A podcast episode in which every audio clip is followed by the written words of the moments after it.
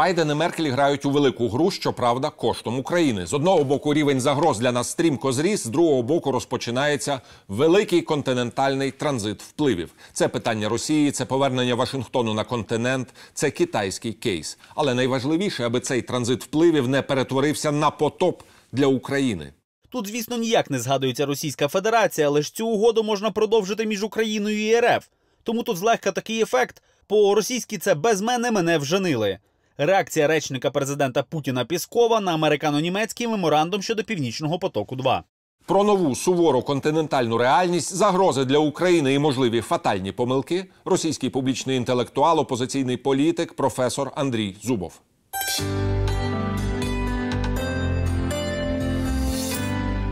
Здравствуйте, уважаемый Андрей Борисович. Рад вас приветствовать в студии телеканала «Эспрессо». Первые, условно говоря, бравурные э, заявления о том, что, мол, Байден утопит Путина, не оправдались. С другой стороны, Байден тоже не отдает Путину континент. На самом деле, по моему мнению, возможно, я ошибаюсь, Байден выстраивает свою новую конфигурацию того, каким будет континент. И он мне очень напоминает ставку на Германию в 60-х годах. Да, речь идет о том, что теперь уже все должны будут присоединяться. Возможно, я ошибаюсь, и на самом деле мне лично очень не понравилась история с Северным потоком-2, поскольку она ударила непосредственно в наши украинские интересы. Но процесс очень масштабный на самом деле. Вы абсолютно правы, дорогой Антон Анатольевич. Я приветствую моих украинских слушателей. Всегда рад с вами беседовать. И вы поставили важный вопрос. Действительно, если смотреть узко э, вот из э, Украины, то получается это ну, чуть ли не предательство. Но если смотреть по-настоящему широко, э, как вы предложили, и это правильно, то возникает действительно новая конфигурация. Байден вообще оказался, как ни странно, никто этого не ожидал, и я при всей симпатии к нему не ожидал, оказался очень умелым именно стратегом, то есть выстраивающим крупные долговременные э, формы политические. Это неожиданно, от этого давно отвыкла Европа. Даже Меркель не была э, ну, не, не, столь опытным стратегом. Скорее, она была таким очень четким тактиком. Байден оказался стратегом первым, пожалуй, за долгое время в западной политике. Его цель объединить Европу и э, Северную Америку, то есть восстановить атлантическое единство в полном масштабе, и одновременно способствовать тому, чтобы как минимум Россия и Китай не причиняли вреда э, союзникам Соединенных Штатов и самим Соединенным Штатам, и как максимум помочь процессам демократическим, процессам освобождения в той же России, в том же Китае. Э, Европе необходим э, энергетический потенциал. Конечно, в случае стратегического провала отношений с Россией есть откуда взять энергию. То есть Россия не может задушить Европу, отказав, э, отказав поставках своего газа. Есть алжирский газ, есть газ Северного моря, ну и, в конце концов, есть американский сжиженный газ. Э, так что своих источники есть. Но русский газ э, надежен и дешев сравнительно. Пока он будет таковым, им будут пользоваться. И когда Америка при Трампе говорила нет, нет, нет Северному потоку, она в первую очередь преследовала невысокую задачу защиты Украины как страны, э, через которую осуществляется транзиция газа. А, в общем-то, исходила из своих. Трамп был скорее коммерсантом а не политиком. Он исходил из интересов э, коммерции, продавать американский сжиженный газ вместо российского. Этот «Северный поток», он для России является намного более жизненно важным, чем для Европы. И поэтому, если Европа откажется от Северного потока, найдя этому другие источники энергии в случае плохого поведения России, то Россия останется своим газом один на один – и может отправляться в собственную газовую камеру. Поэтому э, э, Европа через газовый поток, или НАТО, если угодно, контролирует Россию больше, чем Россия контролирует Европу. Теперь Украина. Украина союзник Соединенных Штатов. Не устает об этом говорить Байден. Если бы об этом говорил только Зеленский, цена этому была бы невелика. Но об этом говорит Байден. Именно поэтому была такая колоссальная реакция у нас в стране, поскольку, ну, если мы уж такой союзник, то следовало бы его пригласить за стол и, соответственно, говорить с учетом наших интересов. Но, к большому сожалению, тот меморандум очень напоминает, ну, по Северному потоку-2, очень напоминает так называемый Будапештский меморандум. Мы обещаем гарантировать, но обязательства наши измеряются одним миллиардом долларов плюс 170 миллионов. Понимаете? А на самом деле потери для нашего бюджета значительно большие. Это правда. Но здесь, как и часто бывает в больших политических или политико-экономических проектах, надо смотреть ситуацию шире.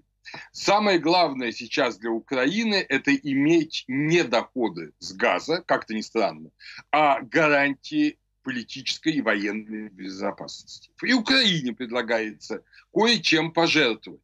Но при этом никто не э, говорит о том, что Украина перестает быть союзником и так далее. Но для более широкого един, единства Европы необходимо восстановление отношений, в первую очередь, Германии, потом Западной Европы, которая через Германию питается русским газом. Э, это Бенилюкс, это Франция – и, наконец, эм, единство вот этих всех стран с Соединенными Штатами. Тогда Украина будет безопасна. Так что давайте посмотрим, как будут работать все эти принципы.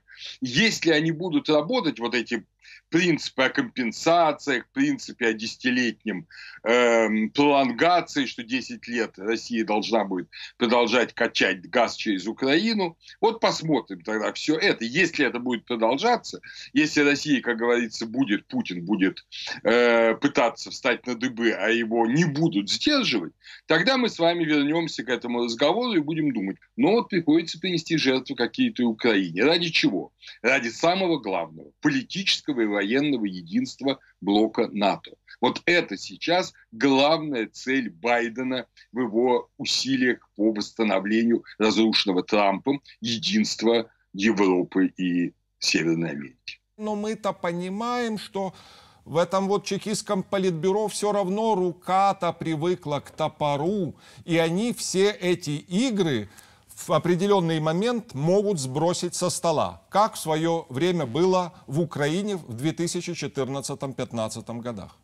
Да и впоследствии. Очень много обозревателей по всему миру, и американских, и европейских, и немецких, говорят о победе Путина. Это проигрыш Путина. Я это повторяю, это проигрыш Путина. Это та самая пирова победа в классическом смысле слова. Да, он добился успеха, Северный поток заработает, но он еще больше сделала себя зависимым от единодушного, вновь единого в своих целях западного мира, в который теперь включена и Украина. Запад э, как бы принудил Украину без ее особого согласия многим пожертвовать, он поможет ей наверстать э, эти потери. Э, но потери не э, по-настоящему не те деньги, которые шли непонятно в чьи карманы от транзита газа, потому что значительная часть уходила в олигархические авуары. А теперь будет очень конкретная компенсация с очень хорошим контролем, чтобы это не присваивалось э, какими-то ну, не очень чистыми руками в Украине. И это, кстати, очень олигархам многим уже не нравится, и многие из них уже сейчас говорят, вот с Китаем работать лучше, потому что он вот так не щепетилен. Самый, наверное, неприятный момент, да, что часть нашего украинского политикума начала не просто заигрывать, а всерьез озвучила планы возможного стратегического партнерства с Китаем. И мы понимаем, что речь-то не идет только об экономике, потому что такие деньги с таким партнером тянут за собой большие последствия. Возможно, конечно, это было просто политическая фигура речи для того, чтобы попробовать подшантажировать Соединенные Штаты, чтобы они начали более активно включаться в украинскую повестку. Хотя Неизвестно. Ну, если мы начнем с конца, э, речь идет о шантаже, то это очень глупо. Это просто предельно глупо, потому что Украина всецело зависит от э, Запада в смысле защиты от российской агрессии. И если Запад увидит, что Украина не щепетильна в отношении прав человека, в отношении, э, ну, в общем, всего того, что делает Китай, а Китай, конечно, главный противник Запада, это безусловно, э, он и фактически аннексировал полунезависимый Гонконг, он ведет э, войну против э, китайских мусульман-уйгуров, он все более агрессивен в отношении Тайваня э, и солидаризируется с Россией в разных гнусных вето в Совете Безопасности. Так что я думаю, если Украина решила играть на две стороны, то это, понимаете, это не роман девушки с двумя молодыми людьми. Это кончится тем, что в Европе пожмут плечами и скажут, ну, если хотите с Китаем, давайте с Китаем, тогда мы устраняемся. Байден собирается вести переговоры, аналогичные переговорам, которые он провел с Путиным, с Изайпином. Это его право. Понимаете, он говорит с позиции силы. Украине в этой ситуации надо демонстрировать позицию верного союзника, на мой взгляд. Верного союзника. Тогда у нее есть хорошие шансы.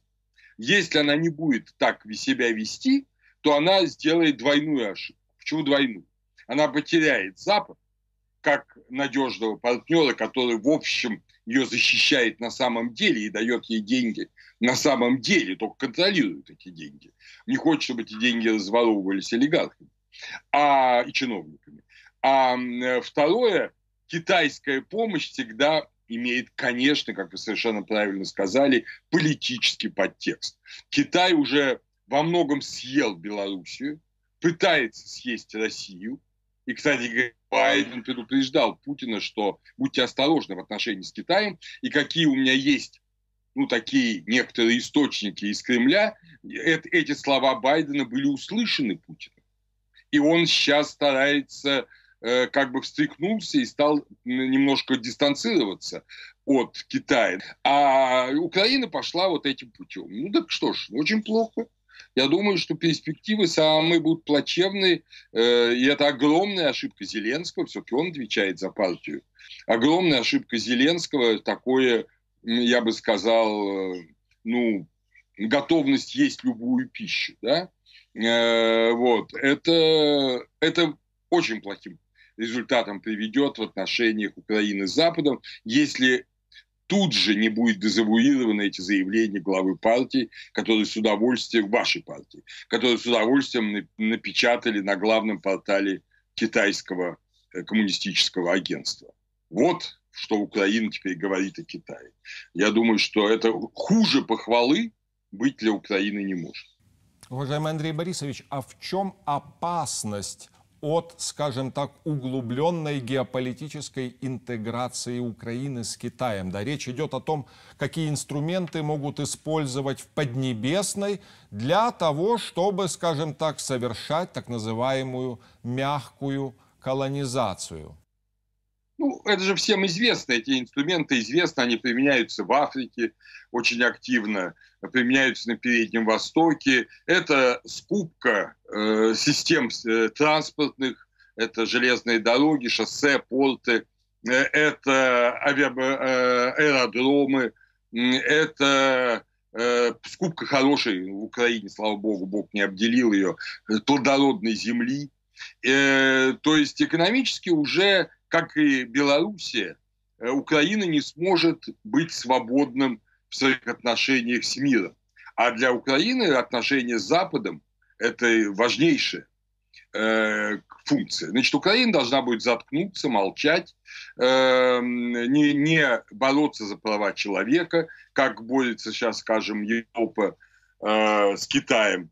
Э, понимаете, даже крупные западные компании, например, Кодек, только что, были вынуждены извиняться перед Китаем за то, что один из его сотрудников, э, э в общем-то, критиковал э, политику Китая в Синьцзяне.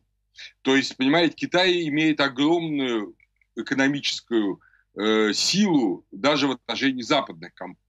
Ну, понятно, что Кодек поступил неправильно, и вообще ему надо бойкот после этого объявлять, но это Запад. Так вот, Украина вся может стать очень легко таким кодеком. То есть она вся будет втянута в китайское логово экономически полностью подчинить себе и Белоруссию, и Украину, да и Россию по возможности, а политически позволить России быть э, хозяином э, в той же Белоруссии, в той же Украине. Так что с украинской независимостью и с украинским путем э, на Запад, тогда надо будет распроститься надолго или навсегда. И вопрос в том, захочет ли украинский народ переориентации такого полного разрыва с прошлым. Но так не бывает, понимаете? У Китая и Запад настолько находятся в конфликтных отношениях, что надеяться играть на этих противоречиях, их, э, их противоречиях такой стране, как Украине, нельзя. Украине надо четко найти свое место или союзник западных демократий и честной экономики, или часть вот этого тоталитарного э, мира, в котором главную скрипку играет Китай сейчас, ну и вторую скрипку или контрабас играет Россия. Вот в каком концерте хочется сидеть Украине? Это надо ей сейчас решать. Ну, с искренним сожалением должен заканчивать наш разговор. Благодарю вас, дорогой Андрей Борисович, за этот честный и откровенный анализ в эфире телеканала «Эспрессо». Спасибо вам, Антон Анатольевич. Спасибо всем моим друзьям. Вот, всем большой привет в Украине. Ну, будем продолжать.